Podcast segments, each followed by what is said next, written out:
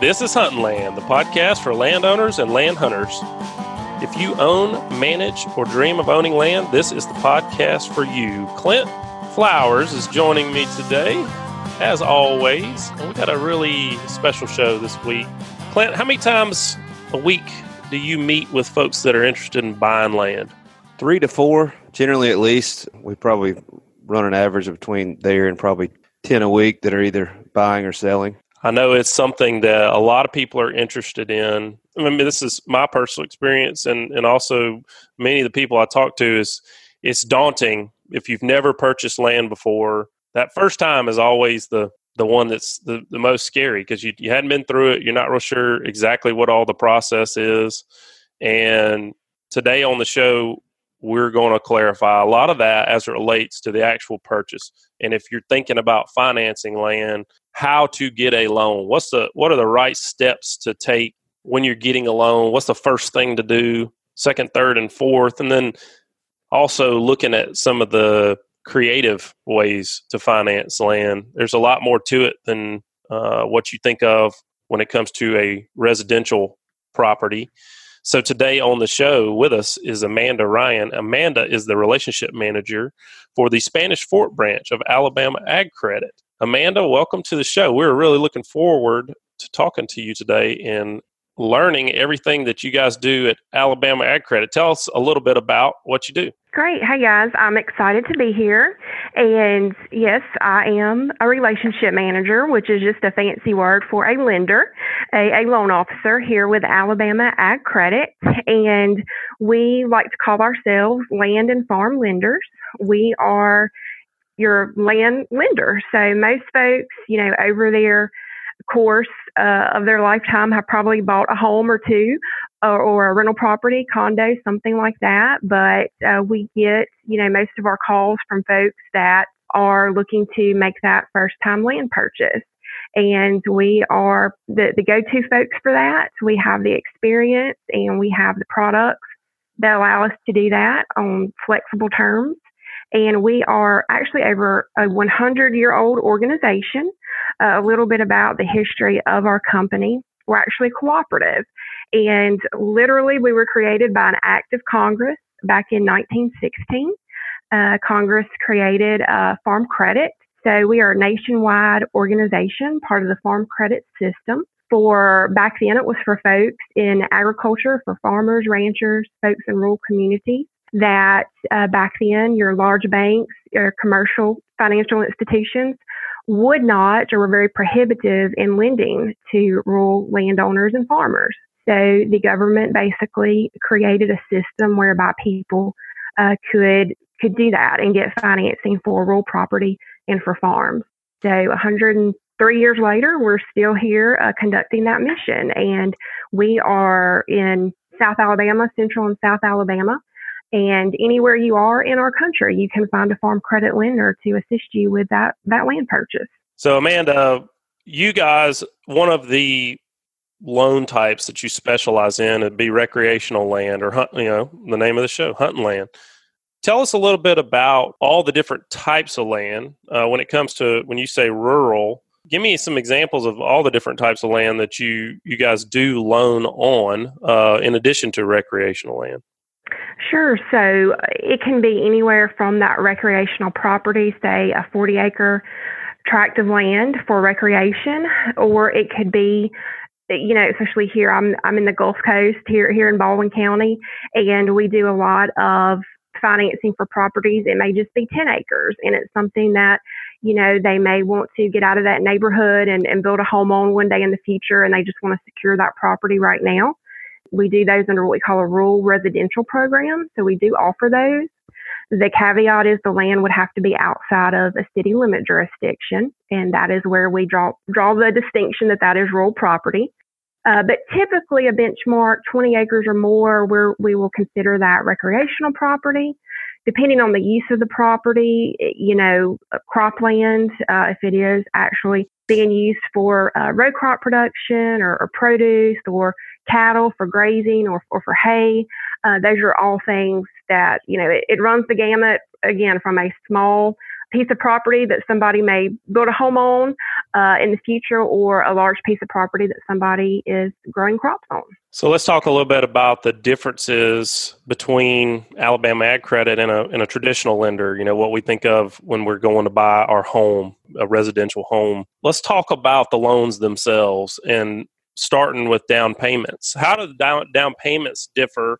Uh, you know, typical when you think of residential, you think of 20% down. There's obviously some different vehicles out there that you can accomplish it. Uh, it all kind of depends on income and a lot of different things uh, for smaller down payment than that. But what's what's typical for recreational land or hunting land? So for hunting land, recreational land, you are still looking at that typical 20% benchmark, but a lot of the times, depending on, on the size of the loan or of the purchase of that property, uh, we can do as low as a 15% down payment.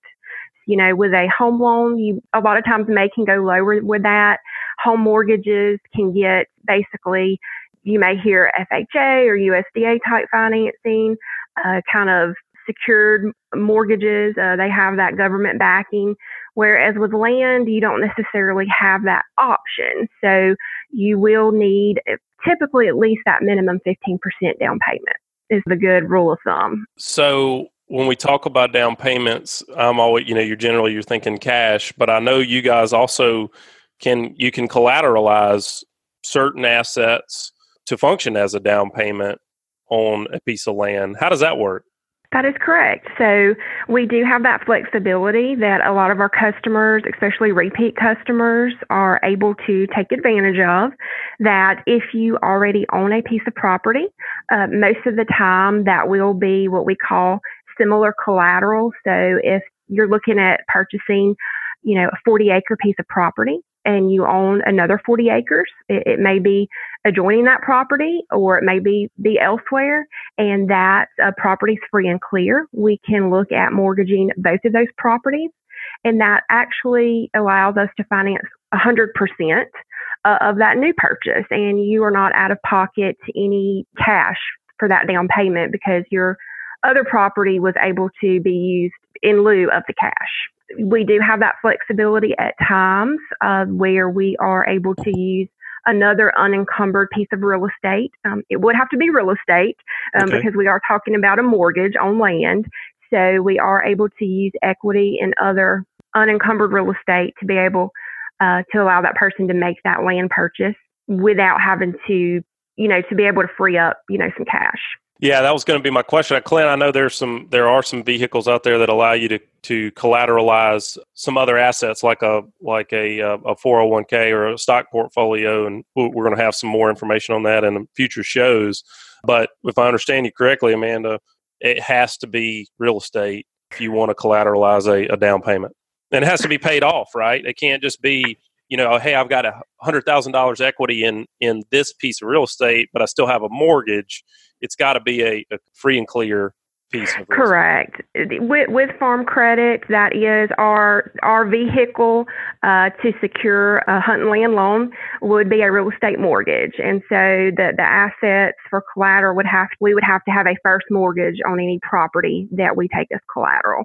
Now we do sometimes uh, you know if that person does have equity in their home in their primary residence we I have had customers this isn't often, uh, but we do have customers, you know, at times that are able to obtain a home equity line on their home to be able to get some cash out to make that down payment or tap into some retirement assets, uh, convert that to cash. So if you can convert some other assets to cash to be able to make that down payment, so it's not it's not coming out of that that checking account or that savings account per se. I would like to be a fly on the wall at that dinner conversation. I mean, I can just see my wife's face if I sat down there with her and I said, "Hey, honey, um, I'm thinking about borrowing against the house so I can buy." I mean, there's this property that's got some really big gear on it, and um, I think I'm going to collateralize the house to do it. Like, I want to see that conversation and how that was navigated to be successful. I, I don't see it going well. yeah, it gets interesting. And as a rule of thumb, from from my perspective, it, or from a lender's perspective, from our underwriter's perspective, you know, if you are taking out another loan essentially to be able to make the down payment, uh, we do have to factor that in, and that is looked looked at a little bit more. But it can be done. And in some, it's, it's not always a bad thing. They're, they're making a wise use of those resources at the time. It just all depends on the, on the person's situation. And we work with them to, you know, to be as accommodating as we can to make that, that purchase work eh, and that financing package work if they otherwise qual- qualify with us. We want to be able to offer them that assistance to make it work. That's that's what we're here for. And luckily for Joe, interest rates aren't based on looks because he'd never be able to buy anything. well, I mean, uh. it's good to know that you you know if somebody's got a, a unique situation. And that, I mean, someone can be in a very strong financial position, but not have the ability to liquidate, you know, their asset necessarily. So it's good to know that if somebody is interested, they can talk to you, kind of lay lay all the cards out and say what's possible. That they're it's not just a hey, bring the cash twenty percent down, thirty year amortization, and and that's it. So that that kind of brings me to the next thing. Let's talk about terms a little bit. Is there some flexibility in loan periods? Is it is it a little more strict with land, or what's possible along the way with that?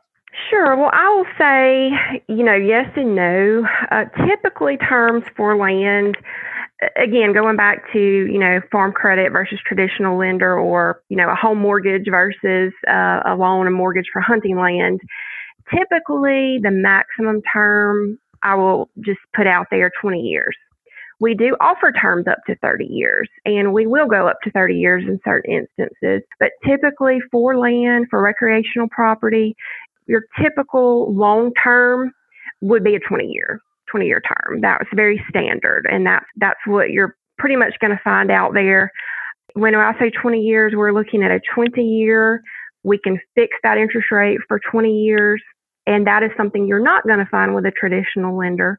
If they will, you know, mortgage that land, loan on that land, typically going back to, you know, down payments and collateral, they are going to need a much higher down payment and they are going to want to shorten the term or even if they will offer a longer term, a lot of times they will want to put it on a balloon payment and be able to get that, land loan off their books a, a lot quicker. Whereas we're going to keep it for 20 years. We're not going to sell it. Uh, we cannot sell, sell our loans. We're going to be there. We're going to take that risk and we're going to be there to provide service to our customers should they need it for that full term.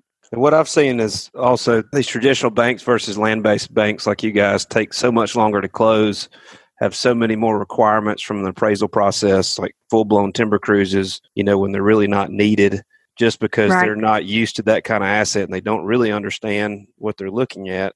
And talking about timber, you know, you've got a, most of our recreational buyers around here are kind of dual investors because they bought it to hunt on, but it's going to have some kind of timber component that they've got to manage and thin or harvest when it's time. So if somebody's got a track like that and they harvest timber, they've got those proceeds. How do you guys treat that, or is there some requirement? Don't y'all have some options there? Yes, we do have options, and that's a great point, Clint, because I also like to say when we are meeting with that, whether it is the first time land buyer, second or third time, we are also going to look at secondary aspects of that property. So if they are, you know, most of the time investing in that for recreation for themselves, their, their family and friends, there will be timber out there or there, there may be pasture out there, maybe some components of cropland as well, some other benefits to that property for them to generate income, whether it be, you know, uh, harvesting timber, whether it be renting out maybe the, the pasture land portion of that tract of property and, and generating income from there. So, you know, we look at all of those things. And as far as timber goes, yes, we will, again, we have appraisers on staff that can are going to appraise that property prior to loan closing. And that is a very efficient process because they are in-house appraisers and they they know what they're looking at. They're they're used to dealing with this on on a daily basis. So that is much more efficient and uh, another pro of working with Alabama Ag Credit versus a commercial bank or a credit union, someone like that that's not as familiar with it. And then when when the customer gets to the point where uh, we have, you know, a loan, an account with them. They're looking at harvesting some timber. They're going to be uh, receiving payment for that. We then in turn will look at that, and it just really depends on the point in time where they're at with their loan, what their current balance is. You know, typically how long that that loan has been on the books, and see do an analysis at the time and we'll see what our collateral is worth without that timber and see if we will most times require a portion uh, of those proceeds to be paid on the principal of the loan, which is to their benefit as well because that's reducing uh, at that point in time the interest that's accruing uh, on that loan. But they can also bank it with you guys in an interest bearing account and let it make yes. payments for them, can't they? That is correct. So we do offer that. So we have a loan servicing account that we offer. So if they are wanting to make improvements on the property with those funds, uh, replant timber, uh, put in roads, do some fencing, that's a great benefit that we offer because we know that's going to improve the property uh, for the landowner and, and for us as well because you know that property is our collateral. So we do have what we call a funds held account. Uh, so we are not a commercial bank. Uh, we don't. We're not able to offer you a checking and savings account, but we do offer these accounts for our customers to be able to place funds in there to make improvements on the property. And while those funds are in there, it is actually bearing a little bit of interest in that account, uh, which helps offset the interest that is accruing on their loan. So it's really a win-win for the customer and, and for us as their lender.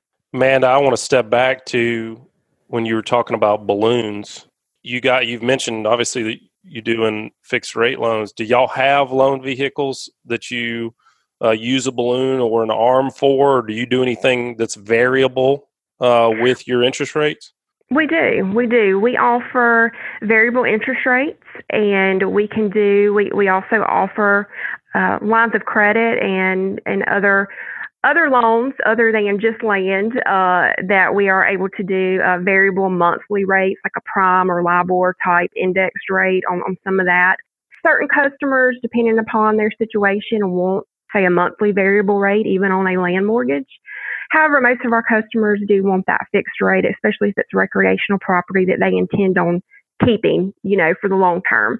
However, there are other vehicles. Uh, you mentioned balloon. We we can do balloons at, at times, uh, or adjustable rate mortgages. What we offer that's unique, I believe, to our organization is we have a fixed choice. So, say we make a loan to someone and we set that up on a 20 year loan with monthly payments, uh, and they want that 20 year loan. They want that payment to be, you know, to extend it out uh, as much as we can, but we can lock in that rate for say five years to get them a, of course, the, the shorter fixed period of that interest rate, typically the cheaper that rate will be. So we can lock their rate in for the first five years. After five years, it would reprice to a current rate and lock in for another five years. So it's more like an interval pricing. And so it gives the customer flexibility, uh, but it also does, you know, lock in and give them a time period. Um, so that can be, you know, we can fix it for five years on a 20 year loan or 10 years on a 20 year loan. So we have a lot of flexibility there. And uh, in certain situations, especially say if they are cutting timber or they have another asset that they are selling, uh, they may choose to do that short term, uh, you know, fix that rate on a short term for a longer term amortization. And then that gives them the flexibility that in five years, you know, I intend or hope to be able to pay this off. But if not, I know that ag credit, it's not a balloon payment. It's not a balloon. It's all due and payable after that first term. So uh, that's a really good, you know, product that we offer our customers. You called that a, you said that's fixed to, to choice? Yes just a term, just kind of an internal term that that we like to use. But yeah, fixed for the they can choose, you know, how long to to have that rate locked in on a longer term amortization. With that vehicle, are there two adjustment periods, or is it adjusts every? Uh, it, it adjusts incrementally throughout the entire term. So if you say a five five, you'd have five a five and a five on a twenty year loan. Yes, but we also offer because we are ag credit, farm credit, and everything that, that we do, we, we keep those loans. So if you're working, you know, your home mortgage, you may have taken that out with one financial institution and it may be sold several times throughout that process. So when you have a loan with us uh, and you choose that five year period, um, you will be notified that your rate could be changing. And at that time, we could also look at doing some other things. Um, we're we're going to service that loan. We offer options uh, to reamortize loans, uh, to you know convert interest rates and, and things like that. So we do have a lot of options that aren't full fledged refinancing like you would have to do with a, a more traditional lender. That's the important thing to note there is that those costs that typically come with a conventional balloon, if you wanted to refi or adjust terms, you don't hit that here. You don't sit there and basically just have to eat 1% of your total loan just to stay there the way you do at a conventional bank. Right. No, and I will say, of course, you know, we, we offer all that. I will say you, you won't have, like Clint saying, if you were to refinance, you're going to have incur a lot of, you know, closing costs to be able to do that. Where with us, being able to service these loans, uh, that is a very they may there may be a small fee associated with it. I'll just be upfront about that, but it's very small just to do the work that we need to do in the paperwork that we have to process to be able to maybe change terms or do something uh, to benefit the customer. I think a lot of people that you know haven't had a lot of loans probably that's it's a good distinction that you're making. They, they may say, well, what does it matter if if you sell my loan uh, mm-hmm. or, or you know if you don't hold my loan in house and you don't think about the fees that are associated and and a lot of times too that's an important distinction thing to look at when you're uh, assessing loans is that you know the interest rates may be the same across three inst- three institutions but if fees are a lot different how those fees really affect what's your actual interest rate if you were to look at it that way by y'all keeping those loans in house it sounds like you're able to keep a lot of those uh, ancillary costs associated right. with whether it's restructuring that loan or refinancing that loan whatever it may be uh, you're able to keep those at a minimum we're going to take a quick break. When we return, we're going to continue talking about how to get a loan for hunting land. Hey guys, we get a lot of landowners that want to know how much is my land really worth? We've recorded a video series to explain exactly how we determine that. Just head over to landhunting.com slash go to get the series. I'm confident it will help you achieve your land goals. And we're back. Today we're talking with Amanda Ryan. She's the relationship manager at Alabama Ag Credit in Spanish Fort, Alabama. Amanda, is giving us the lowdown on everything we need to know on how to get a loan for hunting land. I'm really excited about where we're going to take the rest of the show because we're going to get into some of the creative financing options, which is uh, where things get interesting. Amanda, why would someone choose a variable rate? I've, I've, always, you know, what what are the what are the advantages to a variable rate? I've always just uh, I'm only going to go with a fixed rate. So why is that? Right. You're in the majority. I would say the majority of my customers, they want that fixed rate. Variable rate, you know, that honestly, some folks just want the lowest rate possible at the point in time. And they are at, they're, you know, not as risk adverse. So they're willing to take that risk for that point in time, especially if they don't have, you know, they, they have a plan for the long term and that you know includes being able to to pay it off quickly. So that's that's typically what you see. But most folks, uh, Joe, are, are, right there with you that they're making this purchase. This is a, a personal purchase, and they're gonna, you know, their all their intentions are it is a long term investment, and they want that long term fixed rate, so they don't have to worry about and take on that risk. Well, I'm one of the weirdos that went with a variable rate, but I did it when the market was so low. So I started my land loan, and then when the rate started creeping up, I took advantage of their one-time lock, and we locked it in in the low fours, uh, which you can't get today. But right, but see that's yeah, and that's great. And we and like I said, we're able to offer that. So if someone does have that, those rates, you know, unfortunately, we did. We have already seen a rate hike uh, with the type of lending that we do. So, you know, when that happens, we do have those customers, they are able to convert to a fixed rate. Uh, so, as Clint mentioned, he has personal experience and he can attest that we are willing and able to do that for our customers. One thing we haven't discussed is y'all's patronage rate. Can you touch on that? Yes. So, uh, this is something that we love to highlight uh, as as a farm credit, uh, Alabama Ag Credit. We are uh, a cooperative. So I'm referring to my customers, but really I should refer to them as the owners of our company, and they are stockholders actually. So when you uh, do business with us, a portion of your closing cost, you will make a one-time purchase to buy stock in Alabama Ag Credit. It is required. It's a one-time purchase. We will actually refund that stock purchase to you when you pay the loan off. But in the meantime, uh, we have a board of directors, and every year they will set what we call a patronage amount. Patronage is basically a term for a refund to stockholders of a cooperative. So that typically is, uh, I think, the last several years. I know in this year we paid out over $9 million to our stockholders, uh, just at Alabama Ag Credit, over $9 million uh, in cash to our stockholders. And that is essentially, it boils down to and reduces that effective interest rate by close to a whole percentage point. And it may sound a little confusing. Uh, and if you've never done business with us, you, you really don't know the benefit of that until you get that check in the mail. And it's, it's very exciting and it's something that, that we love being able to do for our customers, for our stockholders. There's nothing confusing to me about getting a check in the mail. There you go. I like as many of those as I can get. You know, you're talking about interest rates. So with a co-op and that patronage rate is going to effectively bring that interest rate down as long as y'all are paying it have you ever had exactly. a year? Have you ever have you had a year recently where you weren't able to pay it, or have y'all always been able to pay it? We have always been able to pay it, as far as I know. so, and we do have some some uh, information and, and data on that as far as the, the years and how many years we've been able to maintain the patronage at the level, and every year that just keeps increasing. In my experience with them, I'd say we'd averaged about one percent a year, maybe a little more on certain years, but it's I don't think it's ever dropped below one percent in the last six or seven years. Yeah, I would say you know the, the past decade, uh, you know our borrowers, our stockholders have been getting that great check in the mail every spring. So it's paid in arrears.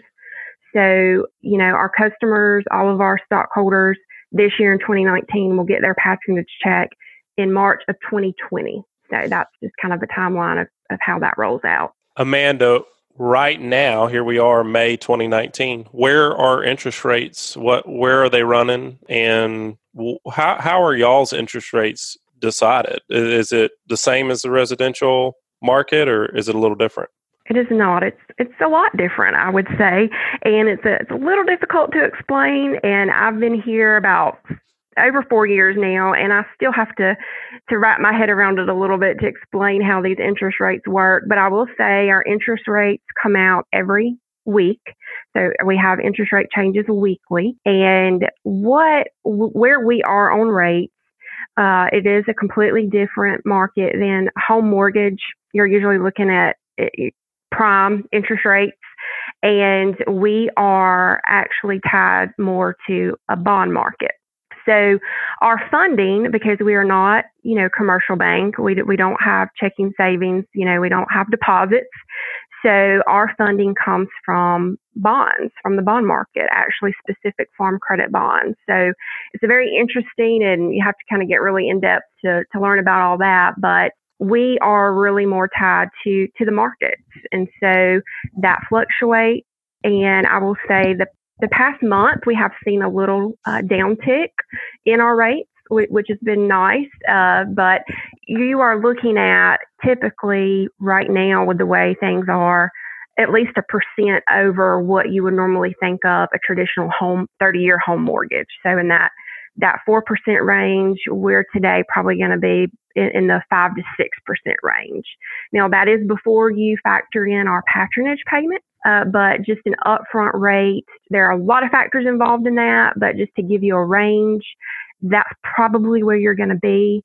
That typically for the first time land buyer always sounds a little bit higher than what they're expecting, but it's just because it's just a different type of product. But we always want to be competitive. We are competitive and we are able to offer these rates at fixed rates, you know, low down payments, flexible financing options, and you know terms that that meet that buyer's needs versus you know the, the commercial banks. I'd say it's right in line with most commercial loans to cheaper than those just because it's, you know, it's not a single family primary mm-hmm. residential mortgage. This is a more of a commercial loan and, you know, it's it's I've got those too and uh my land loan's a lot cheaper. Yeah, if you've ever had to get a business loan, it's in line with that. It's not it's yes. not like uh, your your primary residence, but anytime you're talking about something that's got a little more risk to it than someone's primary residence, it's going to going to be a little little tick, I would say, in interest rates. Clint, I've got a question for you. As we, you know, we've kind of gone over down payments, terms, interest rates. What about a pre-approval? How important do you think a pre-approval is for a buyer, uh, someone who's interested in looking in purchasing land? and as a as a seller and as a as a listing agent for the seller when someone comes to you and is making an offer with a pre-approval letter does that change things at all uh, for the seller and does it help the buyer to go ahead and have that process done and taken care of? Absolutely. What it does is it allows your offer to mimic a cash offer uh, in in most ways. I mean it's still subject to an appraisal but the fact that you've been pre-approved for that amount of money uh, just shortens the closing process and makes things a lot cleaner for the seller because he, you know, for the most part, knows if he accepts that offer, he's got a deal. So, um, Amanda, if I come to you today and I say, "Hey, I'm getting ready, uh, I'm going to buy some land. Uh, I want to get pre-approved." If I've got my ducks in a row and I get you the documents that you need, how long does a pre-approval take? Well, another advantage of the Alabama Ag Credit is we even go a step further than that and get you a true approval. So we like to say if you're approved, you know, you're approved. Uh, a lot of traditional lenders may pull a credit score real quick and give you a pre approval for up to a cer- certain amount of, of money. And then you get a contract on a piece of property and get back with that lender, and that may or may not be the case as far as what they're able to do for you. With us, if you have all your ducks in a row, uh, we're we're looking at you know tax returns, a few pay stubs, some some banking account verifications, along with a fairly simple application that that we have that we can easily walk you through. That turnaround time for our underwriters and, and to get that credit approval is typically just a couple of days.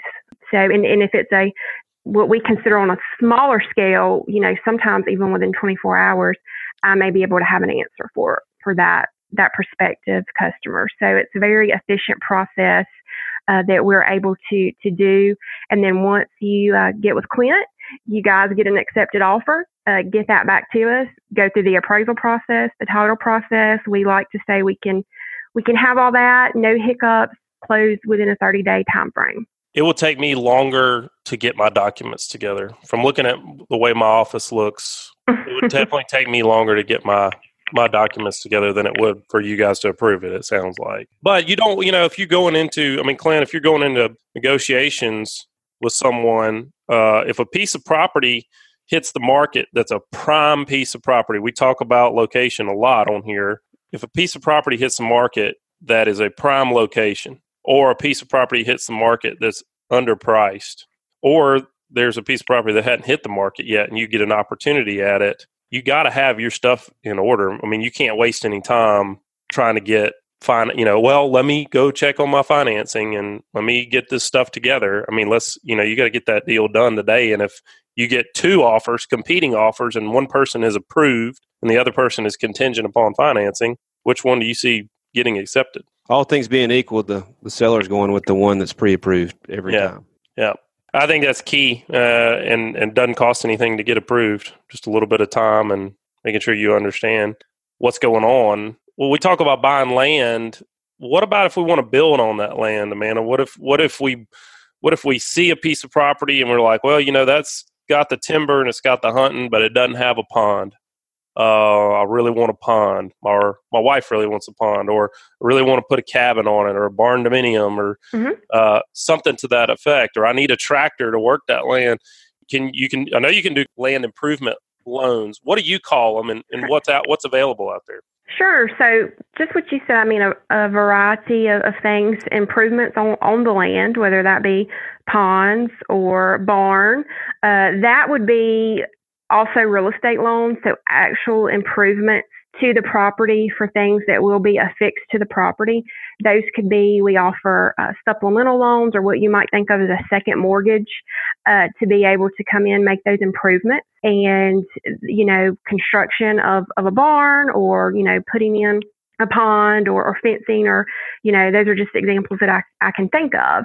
As far as uh, equipment, you know, tractors, implements, things like that. We offer shorter term, uh, what we would consider equipment loans, uh, you know, and to be able to, to come in and finance those as well. You're, you will be looking at shorter terms on those, typically around five years, give or take. Very similar to any other equipment loan, uh, you know, that or, or you know, vehicle, automobile loan that, that you could think of, very similar to, to that type of financing. We are able to offer that if it is for, you know, ag or timber or, you know, your recreational purposes. Well, Clint, I, one of the things that I hear from a lot of our buyers a lot of the time is they kind of feel like it's daunting because you know if they're used to hunting a hunt and lease and they've got 3000 acres to roam across and then they look at their budget and they realize, man, I, all I could really afford is 40 acres of land. I don't know. I think it. I think it prevents a lot of people from getting in the game and getting started because they've got in their mind, man, I want to own 500 acres, and you know, we're going to have 10 food plots, and it's going to have a duck hole and a pond to bass fish in, and uh, you know, they got their dream property in mind. But how many people start that way? how many people really start out with their dream property versus starting out with that 40 and then rolling it into something else? The first piece of property I ever bought was 10 acres and I did a 1031 exchange and excuse me, rolled it into a 40. I deal with people that do it, you know, both ways. Uh, the people that I know that are the most land wealthy started off with what they could afford and they just kept rolling it forward and kept growing it and growing it and growing it till today they own thousands of acres. Talk a little bit about how you roll that, Clint. I mean, there's ways you can do that that are tax advantaged.